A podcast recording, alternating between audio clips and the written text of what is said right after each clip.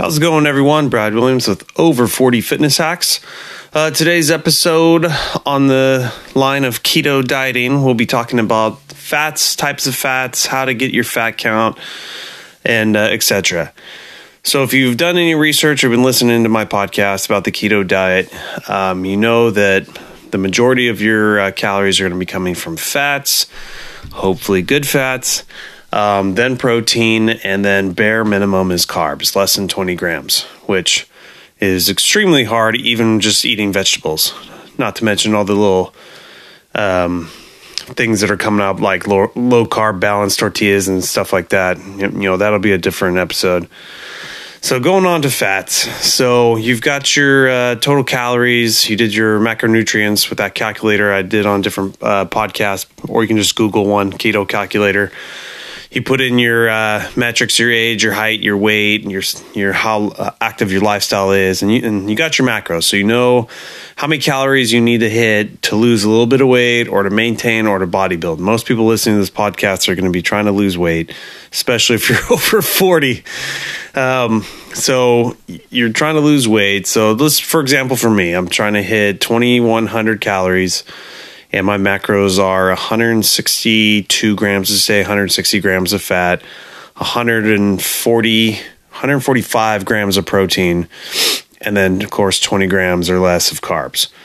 So that's kind of the map you use, and uh, you will find out not only is it hard to hit protein amounts, trying to hit that high of a fat count is extremely hard as well.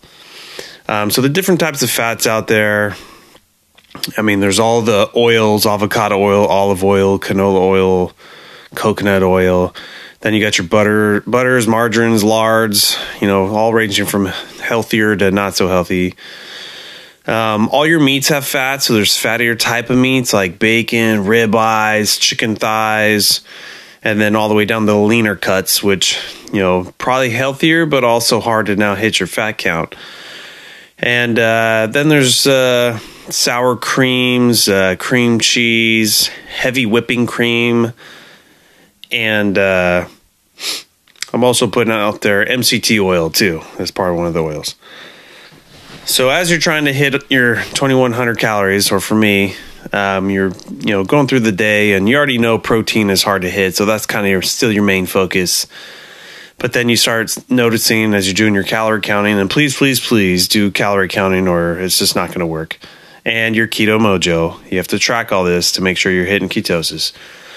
But you know, say the first couple days you're like, oh my god, I hit hundred out of the 160 I'm supposed to have.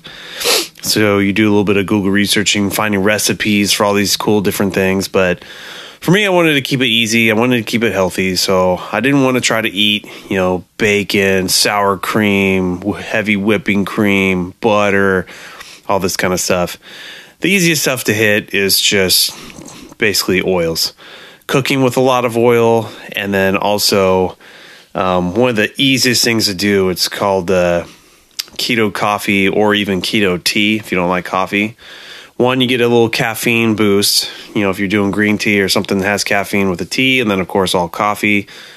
And then you, instead of heavy whipping cream or butter, which will give you the fats, but you know, a lot of trans fat and you want more of the healthier oils like the olive oil, avocado oil, MCT oil.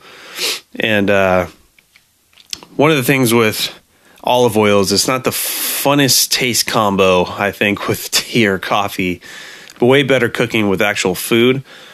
Um, I hate coconut oil, so some of you that like that, that will be a nice little treat. And then uh, avocado oil is pretty flavorless, so for a while that's what I was using in my coffee and it it is hard to kind of mix that around in the coffee or the tea. You got to constantly stir to get it all mixed up, and then take a drink, and then keep stirring, take a drink. But it's for me, it was just a cleaner way of you know those type of oils are high in you know polysaturated, monosaturated, you know the healthier fats than versus like trans fat or saturated fats like the butter, lards, and bacon are all chock full of. So I was making sure I was getting healthier fats. You can literally measure out what you need with the oil, mix it in the coffee or the tea. You can even, and then I started putting in my protein shakes with all the different protein and all the stuff I was putting in there. Who, who cares? Add one more. You're going to choke it down anyways. And it almost made it more richer and heartier.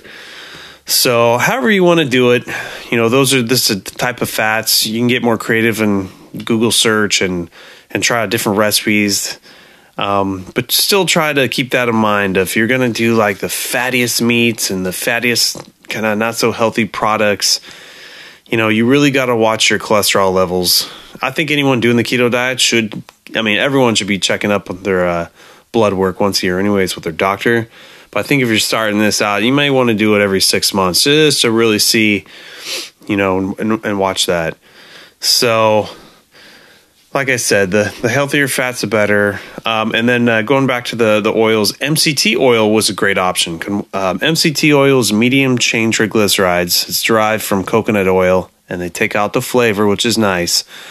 And basically, it's easier for your body to break down those fats real fast. And once you're kind of in the keto game, you can kind of pop into ketosis faster with those kind of things than you could with all the other types of fat products. So that's one I prefer. Um, it's just another cost, a little more expensive than the typical oils, and uh, and then like I said, it goes easy with the uh, with the protein shakes as well.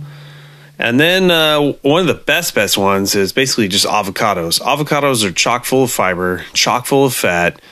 And if you really start, if you're not a huge fan of avocado, you can throw them in smoothies with other types of like berries and or whatnot and really mask the flavor. The avocado just gives it a nice creamy blend. And uh, pretty much, if you're not going to do avocados, then you better be hitting the oils pretty hard to hit the, the high fat content numbers. So it's up to you, however clean you want to do keto. I always promote the clean keto, you know, doing it the healthier way. Um, but more power to you. That's just uh, some of the options of the fat products, and just to keep in mind, uh, mindfulness of uh, how hard it is to hit that amount not to mention, you know, protein amount.